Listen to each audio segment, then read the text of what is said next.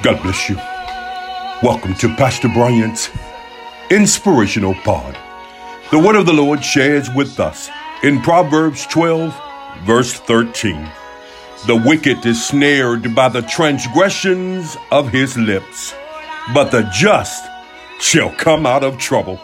Look, I've come to encourage you on today that regardless and in spite of what you're going through, God said you're coming out of this.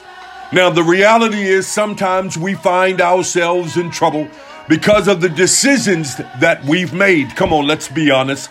Sometimes we've made the wrong decisions and we've found ourselves in trouble, found ourselves in predicament.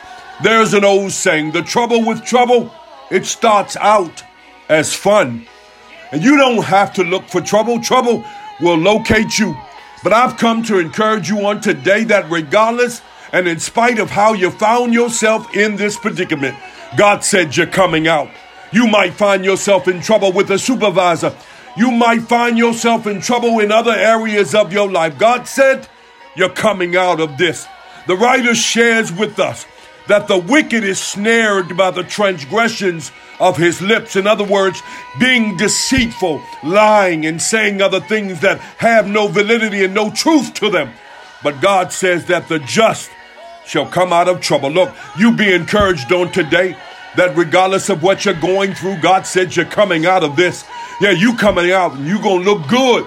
Children of Israel, they wandered in the wilderness. They came out, didn't even look like what they had been through. Look, you be encouraged on today that you're not going to look like what God brings you out of. God bless you. Until next time, I'm in his service.